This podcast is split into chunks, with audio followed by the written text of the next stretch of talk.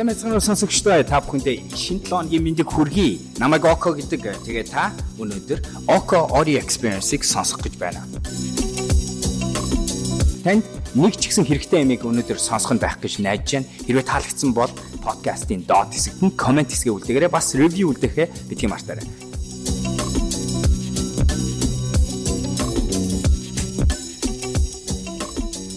За сайн мэцхан бүгдэнд энэ өдрийн мэндийг хүргэе. Окодори experience-ийн дараачийн дугаарыг хэлж байна. Өнөөдрийн сэдв шинэ үг биш. Өмнө ярьж байсан зүйл байна. Тэр нь юу вэ гэхээр бид нар амьдралд амьдралд ажиллаж байна уу? Хов хүний хөгжилч байна уу? Бүх зүйлдээ бид нар нэг 2 цаг хугацааг хооронд нь эсэргүү байдлаар хандаж тэг хоёр талын тэр хоёр эсэргүү гэсэн хоёр туйлдыг хоёулынг нь бас тэнцүүлж хувьсан өөрчлөгдөж явах хэрэгтэй. Тэрний юу вэ? Тэрэн дотроо бүр миний ярьж байгаа зүйл нь ойрын хугацаанд яарсан төвчээргүй байгаад харин урт хугацаанд алсын хараатай төвчээртэй тайван байж сурах гэсэн энийг яриа гэж бодлоо. За энэ үгээ тайлбарлая. Ер нь бид нар амьдралд буддизмын хэлдгээрч адилхан бусад бас олон философч ярьдгаар бид нар альва зүйлийг туйлшраад ирэхээр тэр маань өнөөдөр эрүүл биш болж хуураад сөрөгтөл нь гарч эхэлдэг. А хэрвээ бид нар зүйл альва нөхцөл байдал, альва аргачлал, альва альва хандлага, бодлын голыг нь байрж авч чадах юм бол илүү эрүүл байдгаа гэдгийг бол олон удаа сонсч байсан байна. Гэхдээ голыг нь байрж явна гэдэг маань өөрөө яг тэр голын зураасаар яваад байгаа асуудал биш гэдгийг айгүй ойлгох хэрэгтэй гэж бодож Юу гэсэн үг гэхээр өнөөдөр би юмд түргэн ханддаг хүн байгаад нөгөөтөлд нь төвчээртэй хүн байе гэж бодох юм бол тэр хоёрын хооронд би орж гарч хувьсан өөрчлөгдөж байж байж хоёр талыг нь хоёулынгийнх нь давуу талыг нийтлэн бас дээрэс нь тухайн талууд маань эрүүл биш болж хуурхаас өөрийгөө урьдчилан сэргийлэх нөхцөлийг бий болгоно гэсэн үг. Төрөмгийн хүн байх нэг асуудал гэж байна. Төрөмгий байхад давуу талууд байдаг. Өөрийнхөө хүссэн зүйлийг бий болгох, өөрийнхөө дуу хоолойг сонсуулах, өөрийнхөө байр суурийг илэрхийлэх. А яг адилхан энийг хэтрүүлээд ирэхээр энэ маань бас өнөөдөр өөрт хэрэгтэй биш байдлаар хувраад буцаагаад хортой ирүүл биш нөхцөл байдал буруугаар нөлөөлөх тийм орчин бүрдэж байна. А тэгвэл яг тэрний эсрэгтэл рүү хэрэгтэй үедээ хувьсан өөрчлөгдөж нөгөө туйл руу явах хэрэгтэй гэсэн санаа. Тэгэхээр голын шугам барьж явахаас илүү харин тэр шугамын хоёр талд байгаа. Тэр хоёр туйлын хооронд одоо бөмбөг хоёр тал руугаа ойгоод гарч байгаа юм шиг хандах хэрэгтэй гэж байна. 50 байц сурах. Яг нөгөө талд нь 50 төрмгийн эсрэг магадгүй хоошоо суудаг, сонсдог, дуугүй байдаг юм. Тэгж удаан байх юм бол тэрэн дотор маш их сул талууд байдаг өрөөнд орж ирээ группээрээ юм хийж явж байхад өрсөлдөөн дотор өөрийгөө ажиглахгүй байх. Бусад төрөмгийн хүнээ танаас өлөө төрүүлж гарч ирээд дуу хоолойгоо сонсуулаад таны саналыг сонсохгүй байх. Таныг хин гэдгийг хүмүүс харахгүй байх. Гэх мэт нөхцлүүд бий болж магадгүй. А бас яг нөхөд нөгөө талаасаа уул нь бол заримдаа чимээгүй байх гэдэг чинь бас чимээгүй өөртөө ихтэй байдлын нэг жишээ. Нөгөө талаас нь бусдыг сонсснороо бид нэр илүү ойлгож, илүү зөв үгийг хэлэх боломж гарч ирдэг. Тэгэхээр энэ тал болгон дээр, туйл болгон дээр өөр өөр ингэсэн давуу талууд байдаг, бас яг адилхан сул талууд байдаг. Яг энэ хоёр талын хооронд хувьсан өөрчлөгдөх гэдэг бол dichotomy гэдэг айгүй гоё ном байдаг. Энэ лидершип хүний ер нь бид нар амьдрал тийм ээ төрч хэлж байгаагаар эрүүл болон амжилттай явхад нэг хийх ёстой зүйл нь сонор сорхог байгаад би аль тал руу дэндүү хитрээд байна гэдгийг ажиглаад тэгээ тэрнийхээ эсрэг нөгөө тал руу явах чадвартай байна гэдэг бол урт хугацаанд айгүй зөв аргачлал юм а буюу голыг барих гэж ярьдаг. Гэтэ голыг барихыгаа ялгааг нь бисаа хэллээ шүү. Тэр ерөнхийдөө ийм сэдвийн тухай өнөөдөр ярьж байгаа. А тэрэн дотроо бид нар бүр юуны голыг барих вэ гэхлээр амьдрал дээр юм руу хандж байгаа хандлага маань цаг хугацааныхаа төвшөнд ямар байх ёстой бэ гэдгийг өнөөдөр ярьж байна. Богино хугацаантай яарсан, өөрийгөө шахсан, юм руу зүтгэсэн байх. А яг адилхан тэгсэн мөртлөө урт хугацаагаараа юмыг харахаараа илүү тайван, суйртай, бодлоготой стратегиээр хандах хандах тухай ярьж байгаа шүү. Энэ бол яхааргүй илүү гарааны бизнес болон хувийн хөгжилд айгүй хамааралтай зүйл байна. Энд дээр Билл Гейтсийн нэг айгүй гоё хэлсэн үг гэдэг. Тэр нь юу вэ гэхээр хүмүүс нэг жилд хийх ажлаа дандаа хэтрүүлэн бодож төсөөлдөг. Харин 10 жилд хийж амжуулах зүйлийг дандаа багаар төсөөлж боддгоо гэсэн санаа байдаг. Энэ юу гэсэн үг вэ гэхээр бид нар дандаа нэг жилд хийх ёстой юмгаа маш их дэндүү их юм хийж амжуулна гэд буруу төсөөл хүлээлтийг бий болгочдөг. 10 жилд хийх юмгаа бид нар дандаа багаар төсөлж чаддаг. Энэгээрээ бас нэг хилээд байгаа нь юу вэ гэхээр бид нар нөгөө би бас саяхан Instagram-ийнхаа story дээр энэ өнөөдрийн бодлогын тагсиг дээр энийг ярьсан байгаа хүн гэдэг амтан өнөөдөр юу баталж харуулсан бэ гэхээр бид нэр ирээдүг таамаглаж тэрийг таах чадвар гэж өстой юу ч байхгүй мэн гэдэг олон судалгаагаар баталсан байдаг. Дэлхийн хамгийн шилдэг санхүүгийн судлаачид эдийн засагч нарыг аваад олон жилийн түүх мундаг одоо үр дүн гаргасан хүмүүсийг хүртэл аван гутаа тэднэрээр за ирээдүйн одоо тухайн ямар ч хувьцаа ч юм уу эсвэл эдийн засгийн индексийн үн хэд болох вэ гэдэг таамаглалыг гаргуулж үзээд Тэгээд ямар ч зуршлаггүй үнэтэй ч гэсэн харьцуулга гаргуулж үзээд тэгээ бодит байдалтай харьцуулаа харьцуулаад үзэхэд юу гарч ирсэн бэ гэхлээр хичнээн мундаг байсан ч гэсэн тэдний таамаглал нь юу ч мэдгүй хүнээс нэх олигтой тийм өндөр байж чадаагүй. Үнэхээр 10 жилийн том ялгаатай байж чадаагүй гэсэн ийм гарсан байдаг.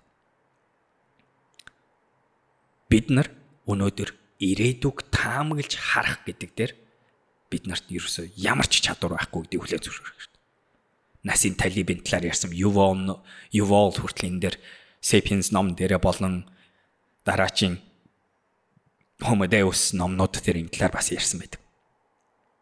Бид нар ирээдүг урт хугацаа, цаг хугацаа, уртцах тусам, цаг хугацаа, сунах тусам, цаг хугацааны байдал ирээдүг рүү орох тусам бид нар тэрийг таамаглаж чаддгүй. Ийм ч болохоор бид нар урт хугацааны хүлээлттэй нарийн тодорхой тавина гэж айгу хэцүү гэсэн санаа гарч ирж байна. Тэгээ тэрнээсээ болоод бид нар урт хугацаанд болохоор ерөнхий чиглэлтэй байгаад ерөнхий итгэл үнэмшилтэй байгаад тэгээд тайван төвчээртэй байж сурах хэрэгтэй. Яагаад тэгэхээр бид нарын тэр урт хугацаа таах контролдох байтугай тэрийг удирдах байтугай таач чадахгүй юм нөхцөлтэй гэсэн ийм санаа яригдчихэж байгаа. Тэгээд урт хугацаанд юу ч болж магадгүй гэдгийг бас бид нэр бид нар 10 жилд хийж чадах юм а дандаа дутуугаар төсөөлдгөө гэдэг чинь 10 жилийн дараах нөхцөл байдлыг бид нар дандаа түүхийн дараачийн нэг хувилбар байна гэж бодоод дандаа дутуугаар дандаа нүдэндээ зөвхөн харагдаж байгаа мэдж байгаа үтсэн дээр суурилснараа л төсөөлж харуулах гэдэг. Тийм болохоор урт хугацаанд дэвчээртэй бай. Хөдөлмөр маш их илүү ордог ш. Төсөөлж байгаагаас чинь илүү хөдөлмөр орно. Төсөөлж байгаагаас чинь өөр нөхцөл байдал бий болно гэдгийг бид нар ойлгох хэрэгтэй. А яг нөгөө талдаа тэрнийхээ богино хугацааг бодож ирээд өнөөдрийгөө ботхоор маргаашигаа ботхоор дараа 7 хоногийгоо ботхоор 3 сарын дараахыгаа ботхоор болохоор бид нэр тэрийг ер нь бол илүү өндөр магталтайгаар таамаглаж чадна, удирдах чадна. Шийдвэр гаргалтан дээр өөрсдөө бүрэн төрүүлж байгаа шүү. Удирдах чадна. Тийм болохоор бид нар яах ёстой вэ гэхээр үр дүн дээр хамгийн ирээдүйн үр дүн дээр нөлөөлөх хамгийн бодит цаг бол өнөөдөр одоо цаг гэдэг утгаараа одоо энэ цаг дээрээ бид нар маш олон зүйлийг хийх төлөө ярах хэрэгтэй. За энэний гарааны бизнес талаас нь жишээг нь хэлье л та. Танай компани энэ жилийнхаа эцэст өнөөдөр 50% борлуулалтаа өсгөнө гэж ярьж байгаа бол 5 жилийн дараа танай компани 3 дахин том компани болно гэсэн юм ярьж байгаа бол таны тэр ирээдүй зориулж хийж чадах цорын ганц цаг чинь өнөөдөр цаг. Энэ 7 хоног, энэ сарын асуудал яригч байгаа. Тэгэд энэ үед л та үйлдэлийг бүрэн удирдах чадна. Энэ үед л та шийдвэрийг зөв гаргаж чадна. Яг тэгэхээр энэ үед л таны бодит мэдээлэл байна. Бодит өгөгдлүүд чинь байна. Бодит удирдлагууд чинь байна. Удирдах, захиран удирдах боломж чинь байна. Тэгэхээр бид нар яах вэ гэхээр өнөө маргааштай маркетингийнхаа, борлуулалтынхаа, үйл ажиллагаа, ажилчдынхаа одоо тэр зохион байгуулалт болон ямар логист тийм ээ логик логистикийнхаа ам нөхцөл байдлыг удирдах хэрэг бараа захиалах уу хэрэг барааг нөөцлөх үү хэдэн төгрөгийн өөр тавих уу хэдэн төгрөгийн борд юу төлбөр хийх үү тэр тэрийг өнөө маргааштай бид нар контролдож чадна Тэгээд өнөө маргааштай хийж байгаа бодит үйлдэлүүд чинь одоо нөгөө ярьсан 5 жилийн дараа 3 дахин томрох гэдэгт нөлөөлж чадах цорын ганц бодит зүйл чинь байна. Таны удирдлагын доор байгаа хамгийн гол бодит зүйл чинь тэр байна. Хүн гэдэг амтан ирээдүг таамаглаж чадахгүй, контролж чадахгүй айгүй муу гэж ярьсантай яг адилхан тэрнтэй бас нэг тохирсон юм нь юу байдаг вэ гэхлээр харамсалтай бидний нэг сул тал юу гэдэг вэ гэхээр бид нар үл мэдгдэх зүйлээс айдаг. Юм мэдгэхгүй болонгууд л хүмүүс тэрнээс тэрлүүн нэг бол тэмцэх, нэг бол зогтох гэсэн нөгөө гөрвлийн горим руу ордог. Тиймэрхүү юмнаас л хүмүүс айж, тиймэрхүү үед л бид нар буруу гормонуудаа ялгаруулж логик сэтгэлгээгээ мартаж тэгээд үндсэн горимороо дайрдаг. Ирээдүй гэдэг чинь үл мэдэгдэх нөхцөл байдлын хамгийн өндөр хувилбар. Яагаад тэгэхээр түрүүч хэлж байгаа шиг бид нар ирээдүг мэдэхгүй. Тэгвэл цаг хугацаа бид нар л өнөөдөр одоо гэдэг цаг руу ойртох тусмаа бид нар мэдэгдэх зүйл нь ихсээд үл мэдэгдэх зүйл нь багасаад тэмч болохоор бид нар өөрийнхөө тарих өөрийнхөө мэдлэг чадварыг 100% бүрэнгүүцэд ашиглах чадвартай байдаг. Үл мэдэгдэх зүйл ихсэх тусам бид нар өнөөдөр өөрийнхөө мэдлэг чадвар, тархиа, гормоо 100% ашиглаж чадах нь багасдаг. Айц гэдэг зүйл рүү ороод ирдэг. Бид нар өөр хүн болж хувирдаг. Тийм ч болохоор дахиад адилхан өнөө маргааштай ойрын хугацаатаагаар яаралтай тэрэн дээр анхаарад тэрэн дээр чадах зүйл дээр ирч хүчтэй бай чадах зүйл дээр өөрийгөө шах чадах зүйл гэдэг нь өнөө маргаашийн ойрын хугацааны зүйлийг ярьж байна. Өнөөдөр хинч дараа 7 хоногийн 5 дахь өдөр заавал гутламсойд гүйн гэдгийг өөртөө өндөр магталтайгаар хэлж чадахгүй. Дасгал хийн гэсэн төлөвлөгөөтэй хүн жишээ нь байх юм бол. Харин яг одоо та энэ подкастыг сонсож байхдаа яг энэ подкаст дахиад нэг 10 минут явсны дараа тэр бодит цагийн сонголт та өөрөө бүрэн контролдох боломжтой. Тэр нь юу гэсэн үг гэхээр та яг тэр үед яг 8 минутын дараа та гутлаа өмсөд гүйлт тэр нөгөө удаан ботсон нөгөө эрүүл байх, дасгал хийж эхлэх гэдэг зүйлийнхаа ихний алхмыг хийх бүрэн боломжтой гэсэн юм ярьж байгаа. Бид нар өнөөдөртөө яг одоо ойрын хугацааны зүйлүүдэд контролдох чадвартай. Тийм ч болохоор бид нар ийм нөхцөл байдалтай, ийм цагийн бодлоготой, богино хугацааны цагийн бодлоготой яаралтай, анхааралтай, илүү санаачлагтай байгаад Харин тэр урт хугацааны гэсэн бодлоо. Бидний контролдож чадахгүй, бидний мэддэггүй, бидний айдаг, бидний буруугаар төсөөлдөг тэр зүйл дээр илүү төвчээртэй, тайван, чиглэлтэй, стратегтэй бодож сурах хэрэгтэй гэсэн санаа.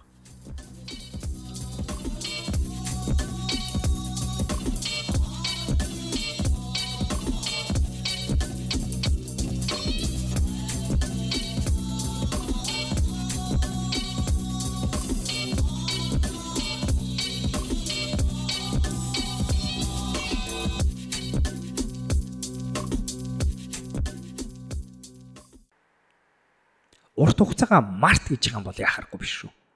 Бас нэг судалгаагаар би та хэдийн өмнөх подкастуудаар ярьжсэн. Хүн төлөвлөгөө гаргах буюу урт хугацааныхаа тэр чиглэлийг бодож үзэх. Тэгээ тэрийг цаасан дээр бичгийн хооронд бичсэн хүн бичээгүй хүн хоёрын хооронд биелэлтийн магадлал ямар ондоо байдгийг би өмнө ярьжсэн.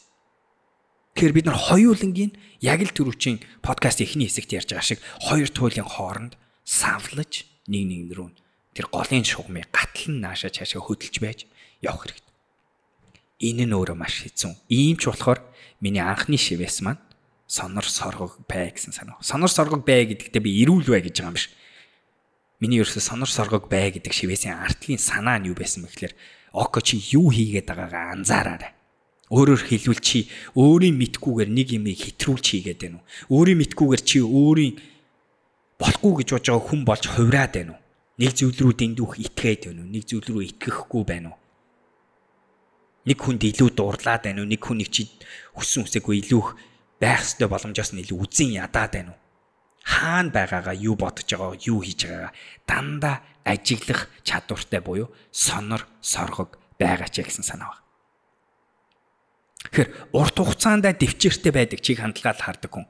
А яг нөгөөдгийнхөө эсрэг урт хугацаа богино хугацаанд болохоор айгүйх яарж ажилдаг, зүтгэдэг, хөдөлмөрлөдөг, өөрийгөө шахдаг байна гэдэг чинь. Тэгээ тэр хоёрын хооронд эрүүл байдлаар тэр голынхын зураасын хооронд гатал нааша чааша хөдлөх чадвартай байна гэдэг чинь өөрөө өөрийгөө хаана байгааг дандаа мэдэх чадварыг нэгсэн тийм нөхцөл байдал. Амархан бол биш. Ийм ч болохоор би тэгж өөрийгөө ажиглаж байх системүүдийг эргэн тойрондоо бий болгодог. За тэгвэл тэр талаар ярилцъя. Нэгт нь би би хаана юу хийж яан гэдгийг миний үз үндсэн үзэл бодол итгэл үнэмшлэлээс зөрсөн тийм хүмүүстэй ойр орхон харьцахыг хичээдэг. Эсвэл би сайн найзуудтайгаа эрс илэн далангуй ярих тийм соёл нөхцөлийг бүрдүүлэх гэж хичээдэг. Өөрөөр хэлбэл Око чи муухай харин шин гаргаад байх шүү. Чи ойрдоо нэг л ийм дэндүү юм нэг ууртай хүн байгаад байх шүү гэдгийг надад санаа зовлтгүйгээр шууд хэлэх чадвартай тим найзуудтай байх гэж хичээдэг. Эсвэл байгаа найзуудыгаа тим болох гэж хичээдэг. Бас яг нөгөө тал нь хөөе чи сүүлийн хөдөлгөөр айгу залхуураад байх шүү гэд ингэ. Ингэснээр би юу хэлж яах нөхлөөр өөрөө ажиглахгүй байгаа тэр нөхцөлийн маань тэр хөндлөнгийн хүн тойл мичиг болж хараад тэгээ надад тусгаж өгч байгаа тийм нөхцөл байдлыг бий болгож байгаа гэсэн. А яг нөгөө талд нь бас нэг хоёр дахь миний хийдэг зүйл нь болохоор тэгвэл хүмүүс ашиглахгүй өөрөө ч гэсэн юм хөндлөнгөөс ажиглах сонор соргог байдалтай байж болно. Тэр нь болохоор өөрөө юмаа өөрийгөө байнга хөндлөнгөөс харах чадвартай болох. Тийм том зураг болон яг одоо гэсэн нөхцөл хоёрын хооронд шилжих чадвартай болно. Тэгээ тэрэнд надад бол нөлөөлдөг нэг хүчирхэг зүйл бол бясалгал байдаг. Тийм ч болохоор би аваар архан бясалгал хийх гэж хичээдэг.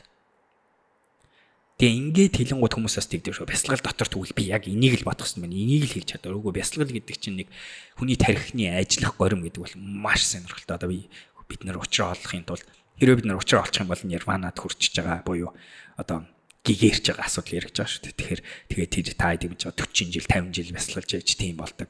50 жил бүтэн цагаар бясалгалж яж тийм болдог юм байна. Тэгэхээр энэний учрыг олно гэдэг бол угаасаа айгүй хэцүү гэдэг юм чи. Гэхдээ би юу хэлж чадах вэ гэхээр ядаж би нэг 5 минут чимээгүй сугаа амьсгал хайж эхэлцээ.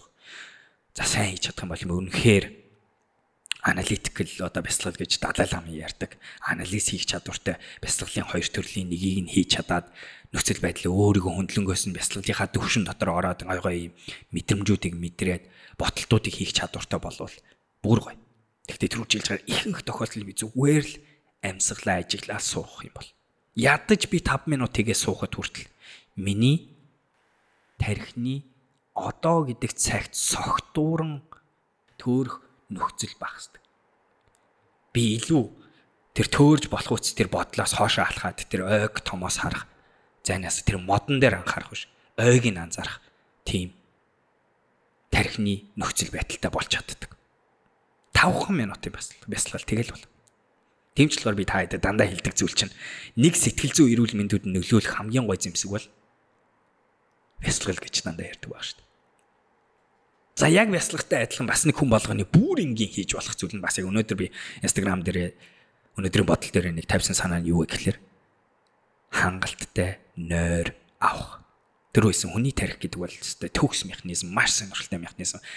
Бүрөөстэй доторх ажиллагааны горимууд гэж үнэхээр мундаг зүйл. Тэрний нэг горим нь юу вэ гэхээр бид нар үргэлжилсэн байдлаар 7-оос 9 цаг унтах үед хүний тарих тэр нойр авалтын үед тийм ээ дөрвөн шатлаа 4-өөс 5 удаа үргэлжилсэн цаг 7-оос 9 цаг унтах үед болдог. Тэр хугацаанд яадаг вэ гэхээр бид нар цэвэрлэгээ явагддаг.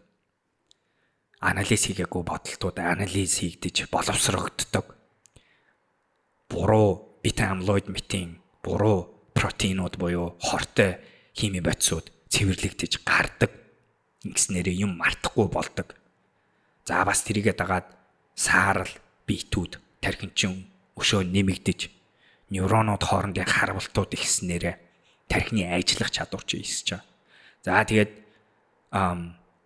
тарих болон ходоодны холболтууд, тарих болон нугасны ходооднууд энэ төр гих мэд бүх зүйлүүд өшөө хүчрэхэг болчихдог. Тэгэхээр энэ системийн энэ энэ шинчлэл гэдэг зүйлийг бид нөр шүн болгон хийх боломжтой байдаг. Тэгэхдээ тэрийг хийхин тулд бид нар бүтэн нойр гэдэг зүйлийг заавал авах ёстой. За тэгээд богино хугацаанд яарсан байж урт хугацаанд төвчээртэй ханддаг амьдралд бүх юмд ярьж байгаа шүү. Ажилдаа өөрийгөө хөгжүүлэх, ар гэрийнхаа харилцааг хөгжүүлэх, эхнэр нөхөртөөгөө өнөөдөр илүү хайраар түрэмгийсэн тэр харилцааг бий болгож ялгаануудаа гаргаж эрс илэн далангуй хоорондоо ярьж нэгнийхээ тийм ээ зүрх сэтгэлийнхаа төвшөнд нь гэрн болж чадсан тийм ихтгэл үнэмшлийн төвшөнтэй хосууд болж хуурах. Тийм ихтгэл үнэмшлийн ихтгэл үнэмшлийн төвшөнд орсон хоёр биенийхээ зүрх нь болж чадах тиймэрхүү зүйлийг хөгжүүлэх. Ганцаардлаасаа гарч утга учиртай гэсэн найз нөхдийнхөө харилцаануудыг өшөө зузаан болгож өөрийнхөө ганцаардлыг жинкнээс нь байхгүй болгож болгох.